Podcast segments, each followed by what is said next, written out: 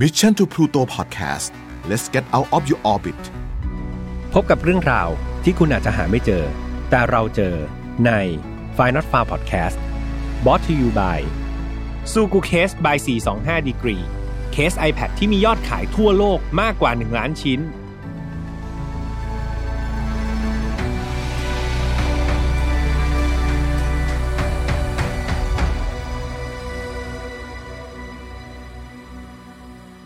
เรซี่หญิงสาวธรรมดาคนหนึ่งครับ ที่เธอเกิดมาพร้อมกับอาการออทิสติก ในวัยเด็กครับ เธอสามารถที่จะใช้ชีวิตเชกเช่นกับหญิงสาวทั่วๆไปครับ เธอไปโรงเรียนแล้วก็สนุกสนานกับเพื่อนๆได้อย่างปกติ จนกระทั่งเข้าสู่ช่วงของวัยรุ่น อาการของเรซี่เนี่ยมันก็หนักมากขึ้นเรื่อยๆ จนสุดท้าย เธอต้องกลับมาใช้ชีวิตที่บ้าน หลังจากนั้นผ่านไปหลายสิบปีครับ ไม่มีใครเห็นเลซี่อีกเลยจนกระทั่งมีการแจ้งข่าวว่า เธอเสียชีวิตแล้ว นี่คือหนึ่งในคดีที่แฟนๆ f i n a l f i l เรียกร้องเข้ามาอยากให้พี่แฮมเล่านะครับ และก็คือหนึ่งในคดีที่มันสยดสยองแล้วก็น่ากลัวมากๆ ดังนั้นใครก็ตามที่สภาพจิตใจอ่อนแอครับ ตอนนี้เราอาจจะต้องข้ามกันไปก่อน แต่ใครที่สภาพจิตใจแข็งแรงดีครับ เรามาฟัง File Not Found ใน episode นี้พร้อมกันเลยครับ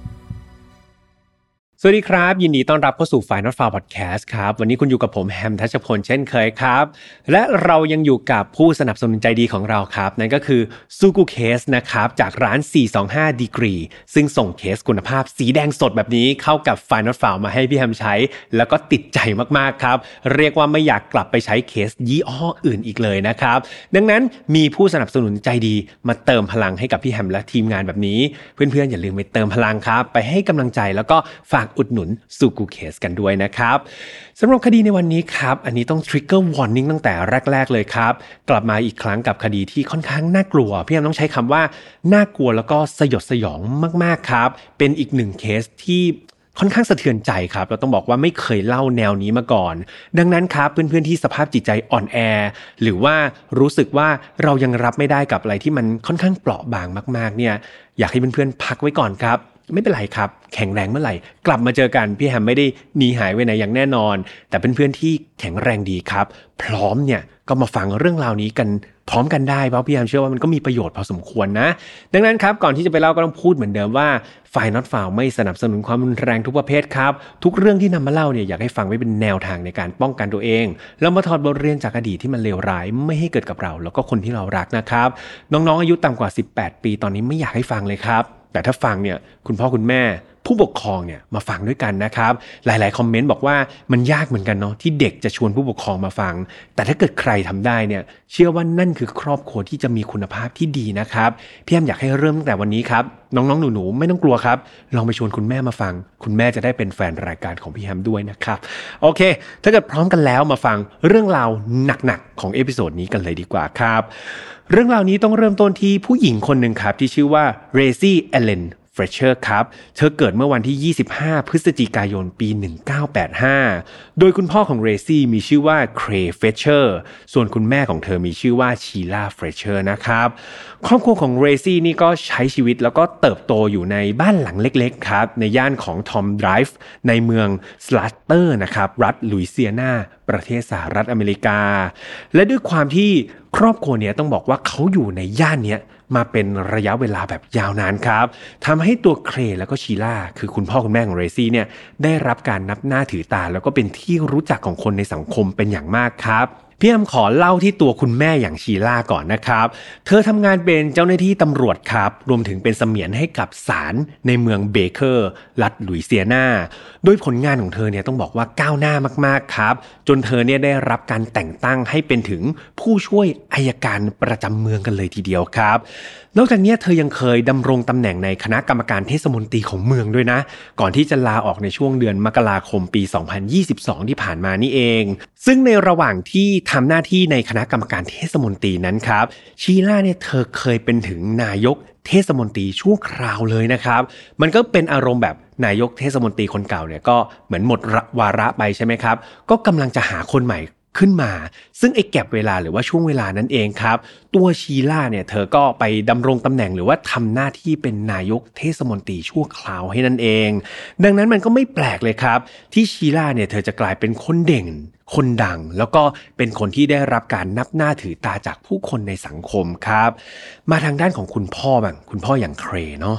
ตัวเครเองเนี่ยเขาไม่ได้ทำงานแนวเดียวกับชีล่าเลยครับ แต่ว่าเขาเนี่ยเป็นเจ้าหน้าที่ องค์กรไม่แสวงหากำไรนะครับ โดยองค์กรที่เขาทำนั้นก็จะมีภารกิจในการออกไปหาผู้คนในเมืองนี่แหละครับ แล้วก็ส่งเสริมพร้อมกับทั้งทำให้ผู้คนเนี่ยตระหนักรู้นะครับ เกี่ยวกับการเสียสละของเหล่าทหารที่ผ่านสงครามมาครับ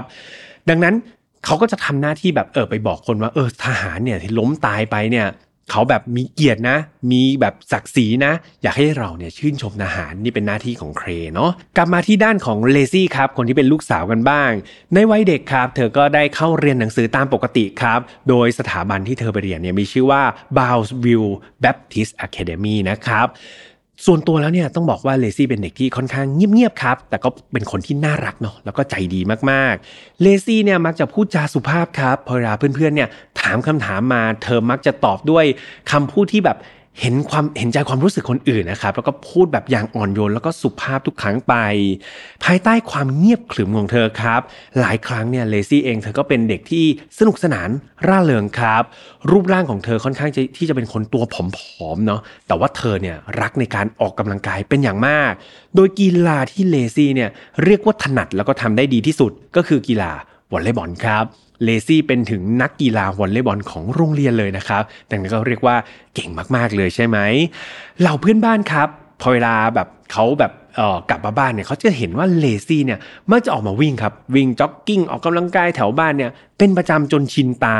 และเธอเนี่ยไม่ได้วิ่งเฉยๆนะหลายๆครั้งเธอจะเอาดัมเบลครับลูกเล็ก ๆ เป็นลูกน้ำหนักนะที่เรายกออกกำลังกายเนี่ยเธอจะเอาดัมเบลลูกเล็กๆครับมาวิ่งไปแล้วก็มายกน้ำหนักไปด้วย เพื่อเสริมกล้ามเนื้อของเธอ เพราะเธอเป็นนักกีฬาวอลเลย์บอลครับดังนั้นเธอก็อยากจะมีรูปร่างที่แบบไม่ได้ผอมแกร็นจนเกินไป อยากจะมีกล้ามเนื้อ เธอก็อยากจะทำให้ร่างกายของเธอเนี่ยแข็งแรงแล้วก็สมบูรณ์ที่สุดนั่นเอง แต่ว่าทั้งหมดทั้งมวลเนี่ยมันกลับมีอยู่หนึ่งสิ่งครับ ที่เป็นอุปสรรคในชีวิตของเลซี่นั่นก็คืออาการออทิสติกครับ คืออย่างพี่แฮมบอกไปว่าเลซี่เนี่ยเข้ากับเพื่อนๆได้เนาะ สามารถออกกำลังกายเป็นนักกีฬาโรงเรียนด้วย แต่อาการออทิสติกเนี่ยมันส่งผลต่อการเรียนของเลซี่ครับ มันทำให้เธอเนี่ยเรียนหนังสือไม่ค่อยทันเพื่อนสักสักเท่าไหร่ครับ ผลการเรียนของเธอเนี่ยมันก็ไม่ค่อยที่จะดี เอาจริง ๆ แล้วในวัยเด็กเนี่ย อาการมันยังไม่ค่อยแบบออกชัดเจนครับ ก็ยังพอเกาะกลุ่มแล้วก็เลื่อนชั้นไปได้ เธอก็ยังสามารถใช้ชีวิตกับคนอื่นได้ แต่อาการเนี่ยมันเริ่มที่จะรุนแรงในช่วงที่เลซี่อายุได้ 14 ปีครับ ซึ่งช่วงนั้นเธอกำลังเรียนอยู่เกรด 9 หรือว่าถ้าเทียบเป็นเมืองไทยก็ประมาณมัธยมศึกษาปีที่ 3 หมอ 3 บ้านเรานี่แหละ ช่วงนั้นอาการออทิสติกของเลซี่เนี่ยมันรุนแรงมากขึ้นเรื่อยๆ คือตอนนั้นครับเรซี่เธอแทบที่จะเรียนหนังสือกับเพื่อนๆที่โรงเรียนเนี่ย ไม่ได้เลยครับ จนสุดท้ายเนี่ยคุณพ่อคุณแม่ของเธอก็ตัดสินใจเนาะให้เธอออกจากโรงเรียนครับ แล้วก็กลับมาเป็นโฮมสกูลหรือว่ามาเรียนหนังสือที่บ้านแทน คุณแม่นะครับของเรซี่เนี่ยเอาจริงๆเขาไปปรึกษาจิตแพทย์ด้วยนะครับ เพื่อขอคำปรึกษาแล้วก็แนวทางในการดูแลรักษาเรซี่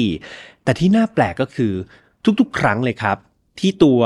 เครกับชีล่าเนี่ยเขาไปหาจิตแพทย์เนี่ยเขาไม่เคยพาเลซี่ไปเลยแม้แต่ครั้งเดียวครับพูดง่ายๆก็คือพ่อแม่เนี่ยไปหาเอง เอาปัญหาของลูกเนี่ยไปเล่าให้ฟัง เหตุผลที่ชีร่ากับเครบอกว่าเลซี่เนี่ยไม่เคยมาหาจิตแพทย์ด้วยตัวเองก็เพราะว่าเลซี่เธอไม่ยอมออกจากบ้านครับ เธออยากจะนั่งอยู่ที่บ้าน นั่งอยู่บนโซฟาตัวโปรดของเธอเนี่ยที่บ้านทั้งวันแบบไม่ออกไปไหนเลยครับ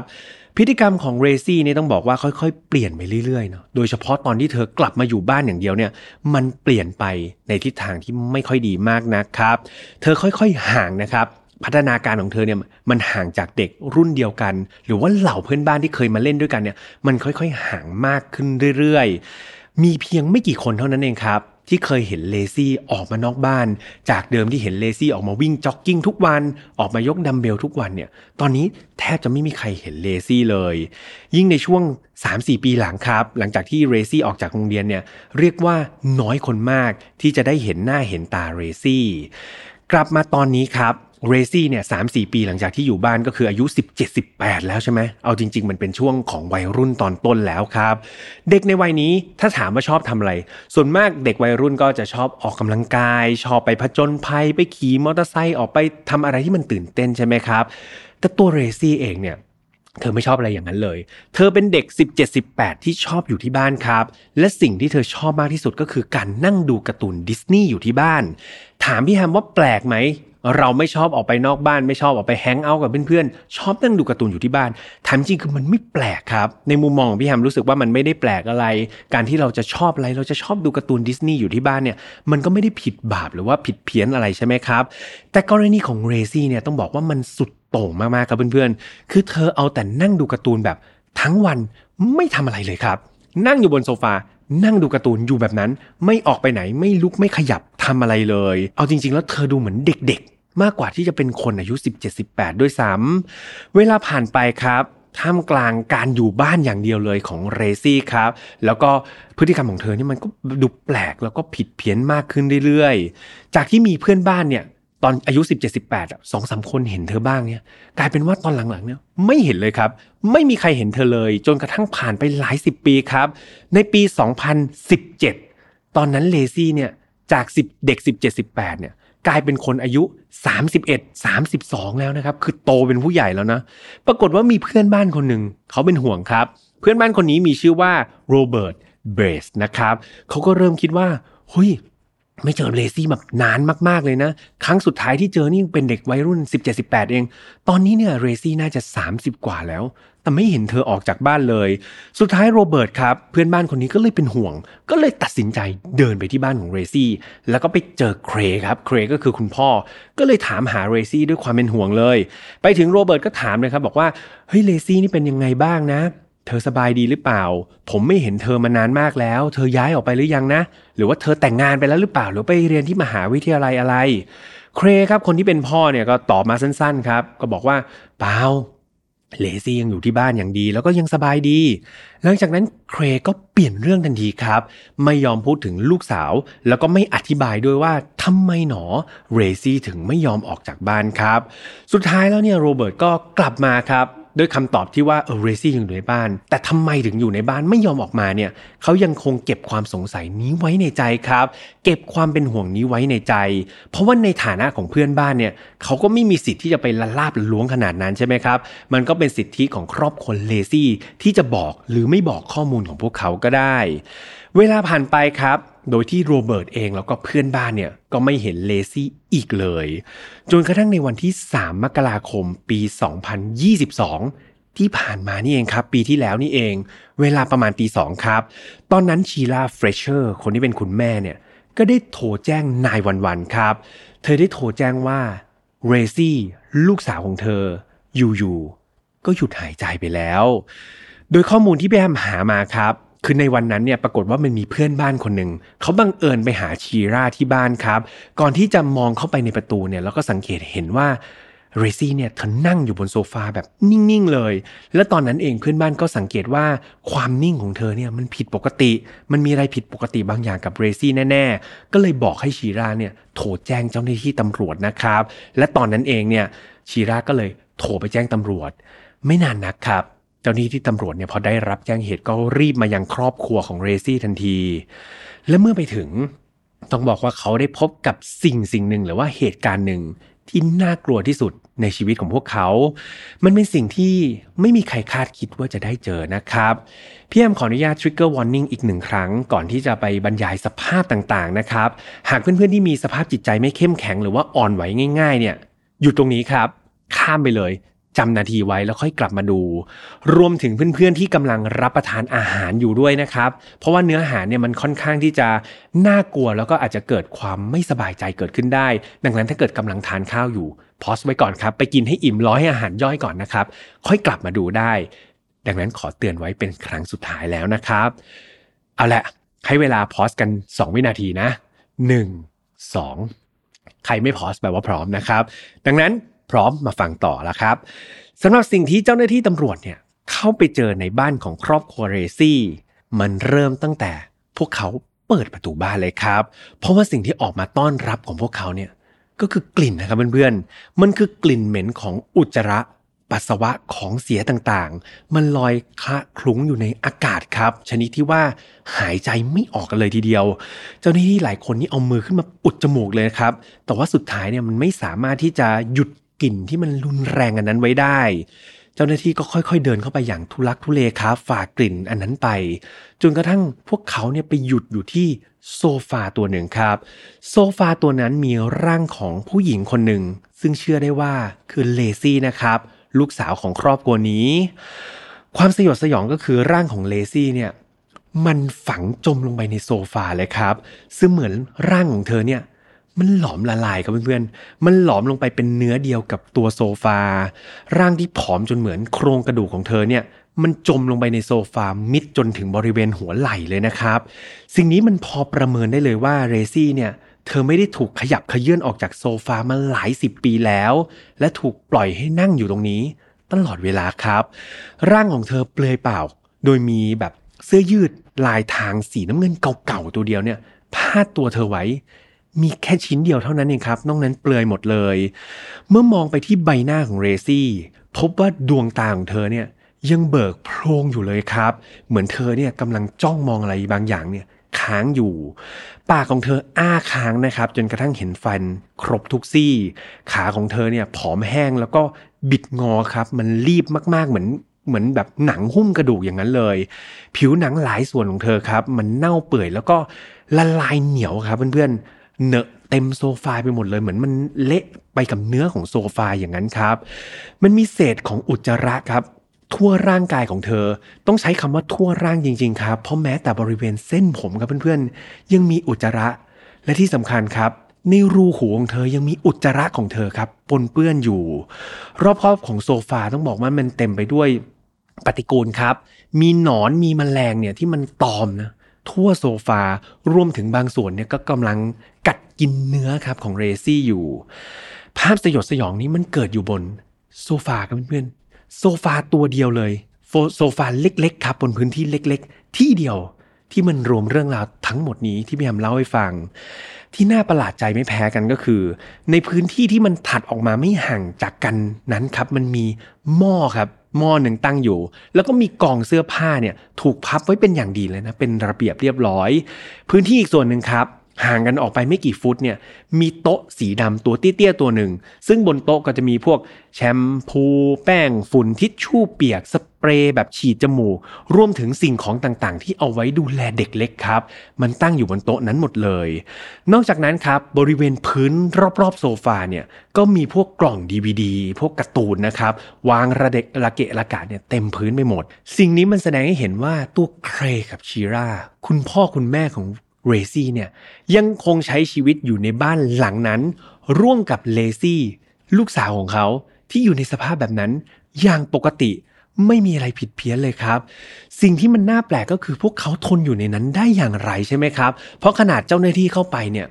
กลิ่นเนี่ยเขายังแทบทนไม่ไหวเลย ยังไม่นับรวมสภาพนะครับที่เห็นอย่างสยดสยอง พวกเขาใช้ชีวิตอยู่ได้อย่างไร พวกเขาทนไหวได้อย่างไร โดยที่ใช้ชีวิตอย่างไม่สะทกสถานอยู่แบบนั้น มันเป็นอะไรที่น่าตกใจแล้วก็น่าหดหู่ในเวลาเดียวกันเลยครับ เบื้องต้นเนี่ยพอตำรวจเห็นแบบนั้นก็ตั้งข้อหาทั้งสองคนทันที โดยข้อหาที่ตั้งไว้ก็คือข้อหาฆาตกรรมนะครับ ทั้งสองคนถูกควบคุมตัวไปสอบปากคำที่สถานีตำรวจ แล้วก็ดำเนินการทางด้านคดีกันต่อไป ทางด้านร่างของเลซี่กันบ้างครับ เธอถูกส่งตัวไปชนสูตรพลิกศพ จากการชนสูตรทางนิติวิทยาศาสตร์นะครับ ทางเจ้าหน้าที่ชนสูตรเนี่ย เจ้าหน้าที่บอกว่าไม่สามารถประเมินได้เลยครับว่า ก่อนที่เลซี่จะเสียชีวิตไปเนี่ย เธอต้องทนทุกข์อยู่ในสภาพนั้น ยาวนานแค่ไหน แล้วต้องถูกทรมานทรกรรม หรือว่าเจ็บปวดมากขนาดไหนครับ ทางเทคโนโลยี นิติวิทยาศาสตร์เนี่ยไม่สามารถพิสูจน์เรื่องราวเหล่านั้นได้เลย โดยเจ้าหน้าที่ชันสูตรเนี่ย เขาคาดการครับว่าเลซี่เนี่ยน่าจะเสียชีวิตก่อนที่จะมีการแจ้งเหตุเนี่ยราวๆ 24ถึง48 ชั่วโมง แต่ตอนที่พบร่างของเธอเนี่ยต้องบอกว่าเธอผอมมากๆครับ เธอหนักเพียงแค่ 96 ปอนด์หรือว่าราวๆ 43 กิโลเท่านั้น ถ้าเทียบกับเด็กที่อายุ 31 ปีเนี่ยหนัก 43 กิโลกรัมแล้วเป็นคนตัวสูงเนี่ยก็ถือว่าผอมแกนมากๆ รวมถึงผิวหนังหลายจุดในร่างกายของเธอครับ มันหลุดล่อนครับเพื่อนๆ คือผิวหนังมันล่อนแล้วก็มันสึกกร่อนไปหมดเลย จากการประเมินเนื้อบริเวณก้นของเธอครับ หลายๆคนบอกทำไมต้องไปดูก้นของเธอ เพราะว่ามันเป็นจุดที่เราเอาไว้นั่งใช่ไหมเจ้าหน้าที่อยากรู้ครับว่าเลซี่เนี่ยนั่งมานานขนาดไหน ดังนั้นต้องเอาเนื้อเยื่อบริเวณก้นเนี่ยไปตรวจสอบ เจ้าหน้าที่ครับ ประเมินออกมาว่าเลซี่เนี่ยนั่งอยู่บนโซฟาตัวนั้น โดยที่แบบไม่ลุกไปไหนเลย ยาวนานแค่ไหนรู้ไหมครับเพื่อนๆยาวนานถึง 12 ปีครับ นั่งอยู่บนนั้น 12 ปีโดยที่ไม่ได้ลุกไปไหนเลย มันคือช่วงอายุของเราตั้งแต่เรียนประถม จนจบต่อด้วยมัธยม จนจบครับ นั่นคือ 12 ปีที่เลซี่นั่งอยู่บนโซฟาตัวนี้ไม่ลุกไปไหนเลยครับ ส่วนอาการเสียชีวิตของเธอต้องบอกว่าเกิดจากการถูกละเลยของผู้ที่ดูแลก็คือคุณพ่อคุณแม่ครับ จนทำให้เธอเนี่ยเข้าสู่สภาวะ ขาดสารอาหารเรื้อรังครับ ร่างกายเนี่ยไม่สามารถที่จะเคลื่อนไหวได้ และการที่เคลื่อนไหวไม่ได้นั่นเอง เธอต้องอยู่ท่ามกลางสิ่งปฏิกูลใช่ไหมครับ อุจจาระปัสสาวะเนี่ยเธอลดแบบตัวเองลดโซฟาไปหมดทำให้ร่างกายของเธอก็เจ็บป่วยครับ เกิดการติดเชื้อแล้วก็อักเสบ จนสุดท้ายเนี่ยเธอติดเชื้อในกระแสเลือดครับ แล้วก็เสียชีวิตในที่สุด คิดแล้วมันเป็นอะไรที่น่าเศร้ามากๆครับ จากการสอบสวนเพิ่มเติมนะครับ มีการไปศึกษาประวัติการพบแพทย์ของเรซี่เนี่ย ปรากฏว่าการพบแพทย์ครั้งสุดท้ายของเรซี่ก็คือตอนที่เธออายุได้ 16 ปีครับ ดังนั้นเป็น 10 ปีแล้วนะครับ ที่เรซี่เนี่ยไม่เคยถูกนำตัวออกจากบ้านไปหาคุณหมอเลย นอกจากนี้มันยังมีเรื่องที่น่าตกใจแล้วก็น่าเวทนาครับพี่ยามใช้คำนี้น่าสงสารมากๆ ก็คือมันมีการวินิจฉัยเจออีกหนึ่งโรคครับ ของเรซี่นั่นก็คือชื่อโรคว่าล็อกอินซินโดมครับ ชื่อนี้มันไม่ค่อยแบบคุ้นชินกับคนเราเท่าไหร่ใช่ไหมเขาบอกว่าโรค Locked-in Syndrome ครับเพื่อนๆมันเป็นกลุ่มอาการทางระบบประสาทที่พบได้น้อยมากๆ โดยผู้ป่วยเนี่ยจะมีอาการเป็นอัมพาตของกล้ามเนื้อทั้งหมดเลยครับ จะมีแค่อวัยวะหรือว่ากล้ามเนื้อเดียวเท่านั้นในร่างกายที่ขยับได้ นั่นก็คือดวงตาครับเพื่อนๆ ดังนั้นผู้ป่วยที่เป็น Locked-in Syndrome เนี่ย จะรับรู้หมดเลยนะ แบบใครมาหยิกเรามาตีเราเอาน้ำร้อนมาราดเรารู้สึกหมดเลยครับ เข้าใจในสถานการณ์ทั้งหมดเพราะว่าสมองยังทำงานอยู่ เพียงแต่ว่าเคลื่อนไหวไม่ได้ครับ เหมือนคนเป็นอัมพาตเขาขยับได้แค่ดวงตาครับ กรอกซ้ายกรอกขวามองไปข้างหน้าหรือว่าหลับตากระพริบตา บางรายดีหน่อยอาจจะพูดได้นะครับ แต่ว่าในกรณีของเลซี่เนี่ยขยับได้แค่ดวงตาเท่านั้นเอง ถ้าจำสภาพศพของเธอได้ ดวงตาของเธอ เบิกโพรงนะครับ นั่นคืออวัยวะเดียวที่เรซี่ขยับได้ครับ นั่นหมายความว่าเอาจริง ๆ แล้วตลอด 12 ปีที่ผ่านมาที่เลซี่นั่งอยู่บนโซฟาเนี่ยเธอรู้สึกหมดเลยครับ เธอเข้าใจสภาพแวดล้อมหมดเลย เธอใช้ดวงตาในการสื่อสารได้ แต่เธอขยับไม่ได้เพื่อนๆ นั่นหมายความว่าเธอขยับไม่ได้ก็ไม่มีใครเธอขยับไปไหนครับ ให้เธอนั่งอยู่อย่างนั้น 12 ปี เธอเข้าใจหมดเลยว่า ฉันทุกทรมานขนาดไหน ฉันเจ็บปวดขนาดไหน แต่ฉันหนีไม่ได้ ร่างกายของฉันขยับหนีออกจากโซฟานั้นไม่ได้เลยครับ คิดแล้วมันเป็นอะไรที่น่าหดหู่แล้วก็น่าเศร้าอย่างยิ่งเลยนะครับพี่แฮมมานั่งอัดรายการอย่างเงี้ยชั่วโมงสองชั่วโมงพี่แฮมก็เมื่อยแล้วใช่ไหมครับแต่นั่นนั่งสิบสองชั่วโมง แล้วมันเป็นการนั่งที่แบบไม่มีทางเลือกอื่นนะครับ มันหนีไม่ได้เลย คิดแล้วมันเป็นอะไรที่น่าเศร้าจริง ๆ ครับ กลับมาทางด้านของการสอบปากคำคุณพ่อคุณแม่ของเรซี่กันบ้าง ทางด้านชีราคนที่เป็นคุณแม่ก่อนเนาะเขาบอกว่าเอาจริง ๆ แล้วเนี่ยเรซี่เธอยังมีชีวิตอยู่ได้ยาวนานจนถึงช่วงสี่ทุ่มก่อนที่เธอจะโทรศัพท์บอกเจ้าหน้าที่ตำรวจเลย โดยชีราเนี่ยเธอบอกว่าวันนั้นเนี่ยเธอก็นั่งอยู่กับลูกสาวตามปกติ แต่ว่าเธอเนี่ยเผลอหลับไปครับ ตื่นขึ้นมาอีกทีหนึ่งตอนตีสองตอนนั้นเธอก็เห็นว่าเรซี่เนี่ยเสียชีวิตไปแล้ว เธอก็เลยโทรแจ้งเจ้าหน้าที่ตำรวจ โดยปากคำของชีล่าเนี่ยมันจะขัดแย้งกับข้อมูลที่พี่แฮมหามาก็คือ ข้อมูลบอกว่ามีเพื่อนบ้านมาใช่ไหมครับแล้วก็มาเห็น แต่ว่าตัวชีล่าเนี่ยคนที่แจ้งเท่าที่ที่ตำรวจเนี่ยเธอให้สัมภาษณ์กับพนักงานสอบสวนครับว่าไม่ได้มีเพื่อนบ้านมา แต่ว่าเธอเป็นคนสังเกตเห็น แล้วก็โทรแจ้งเขาไปเอง อย่างไรก็ตามข้อมูลอาจจะมีการผิดเพี้ยนไปบ้างนะครับแต่ว่ามันก็มีการโทรแจ้งเจ้าหน้าที่ตำรวจตามที่พี่แฮมว่าไป นอกจากนี้ครับชีล่ายังได้บอกกับเจ้าหน้าที่สืบสวนด้วยนะครับว่าจริงๆเธออยากจะพาชีล่าออกไปที่อื่นนะ แต่ว่าตัวชีล่าเองนั่นแหละ ที่เป็นคนยืนยันครับ ว่าจะไม่ออกไปไหน เธอเลือกที่จะนั่งอยู่บนโซฟาตัวนั้นโดยสมัครใจเอง เธอเลือกที่จะขับถ่าย กินนอนอะไรอยู่บนโซฟานั้นด้วยตัวเธอเองครับ อย่างไรก็ตามปากคำของจีล่าในในจุดนี้นะครับ ดูเหมือนจะไม่ได้สอดคล้องกับสิ่งที่เราเห็นหรือว่าสภาพการอันเลวร้ายของเลซี่สักเท่าไหร่เลยใช่ไหมครับ ในที่สุดครับวันที่ 3 พฤษภาคมหรือว่าราวๆ 4 เดือนหลังจากที่มีการพบศพเลซี่เนี่ยเครกับชีล่าครับ คุณพ่อคุณแม่ก็ ถูกนำตัวขึ้นศาลแล้วก็ถูกตัดสินว่ามีความผิดในข้อหา second degree murder ครับ หรือว่าเป็นการฆ่าผู้อื่นโดยเจตนา แต่ว่าไม่ได้ไตร่ตรองไว้ก่อน โดยทั้งคู่เนี่ยถูกจับกลุ่มแล้วก็คุมขังเอาไว้ครับ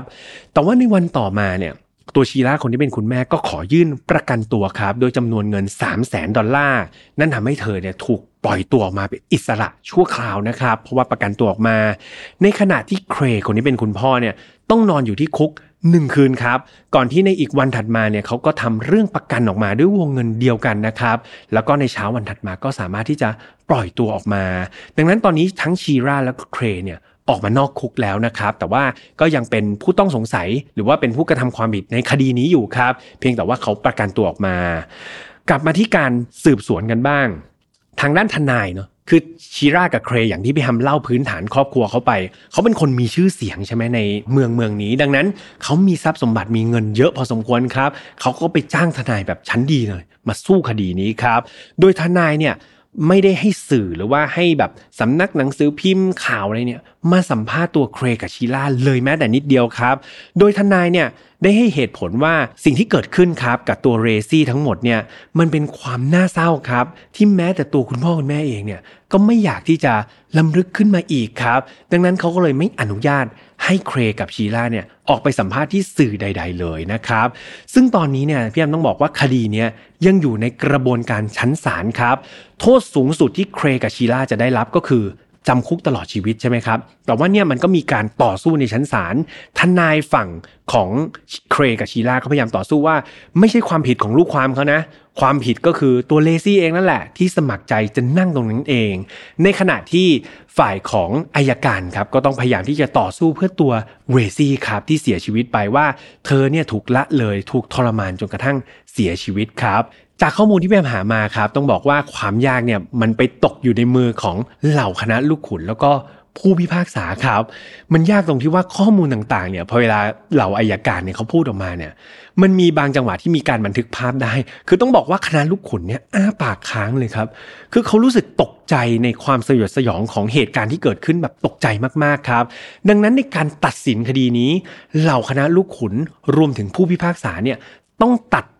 ความรู้สึก ออกไปให้หมดเลยครับ เพราะว่าถ้าเขามีความรู้สึกร่วมเมื่อไหร่เนี่ย การตัดสินคดีก็จะไบแอสใช่ไหมครับ จะเกิดความลำเอียงทันที ดังนั้นการตัดสินคดีนี้ยากมากๆครับ เหล่าคณะลูกขุนเนี่ยออกมาพูดเลยนะว่าโหเป็นการตัดสินคดีที่ยากมากๆ มันเป็นเหตุการณ์ที่เขาสะเทือนใจมาก เขาต้องลบการสะเทือนใจนี้ทิ้งออกให้หมดครับ แล้วก็กลับมาดูที่แฟกต์ของข้อมูลจริง ๆ ก่อนที่จะทำการตัดสินคดีนี้ได้นะครับ อย่างไรก็ตามครับ คดีมันเพิ่งเกิดเมื่อปีที่แล้ว การตัดสินคดีที่ยากขนาดนี้แน่นอนว่ามันกินเวลายาวนานแน่นอน ดังนั้นถ้าเกิดคดีนี้มันสิ้นสุดเมื่อไหร่เนี่ยพี่แอมจะนำเรื่องราวหรือว่าผลการตัดสินคดีเนี่ยมาอัปเดตในกลุ่ม Final f a r Family อีกครั้งหนึ่งนะครับ หรือว่าถ้าเกิดเพื่อนๆเนี่ยมีข้อมูลในส่วนนี้ยังไงก็เอามาแชร์ในกลุ่มกันได้ ยังไงพี่แอมรออ่านแล้วก็รอฟังกันอยู่นะครับ ก็จบกันไปแล้วครับสำหรับคดีนี้เป็นคดีหนึ่งที่พี่แอมต้องใช้พลังในการเล่าค่อนข้างเยอะครับ จริง ๆ ไม่ต้องใช้พลังในการเล่า ตั้งแต่แปลแหละครับพอแฟนๆมาขอในกลุ่ม Final f a r Family พี่แอมก็เห็นว่าเอ้ยมันเป็นเรื่องราวที่แปลกมากๆเลยเนาะที่คนคนหนึ่งเนี่ยจะถูกเพิกเฉย แล้วก็ถูกทิ้งให้นอนตาย นั่งตายอยู่บนโซฟายาวนานเป็น 10 ปี โดยที่ไม่ได้ลุกขึ้นมาเลย จนกระทั่งหนังเนี่ยครับผิวหนังของร่างกายเนี่ยมันหลอมละลายรวมไปกับตัวโซฟาจมลงไปในโซฟาคิดแล้วมันก็เป็นอะไรที่แปลกแล้วก็สยดสยองครับ แต่นั้นมันก็เป็นแค่คำโปรยใช่ไหมครับพอมาทำเนื้อหาจริง ๆ ครับ ต้องบอกว่าดิ่งเหมือนกันครับต่อให้เป็นตัวพี่แฮมเองทำมาเป็นร้อยคดีเนี่ยก็รู้สึกว่าดำดิ่งแล้วก็เศร้าสลดไปหลายวันเลย ดังนั้นเพื่อนๆที่ยืนมาถึงจุดนี้ได้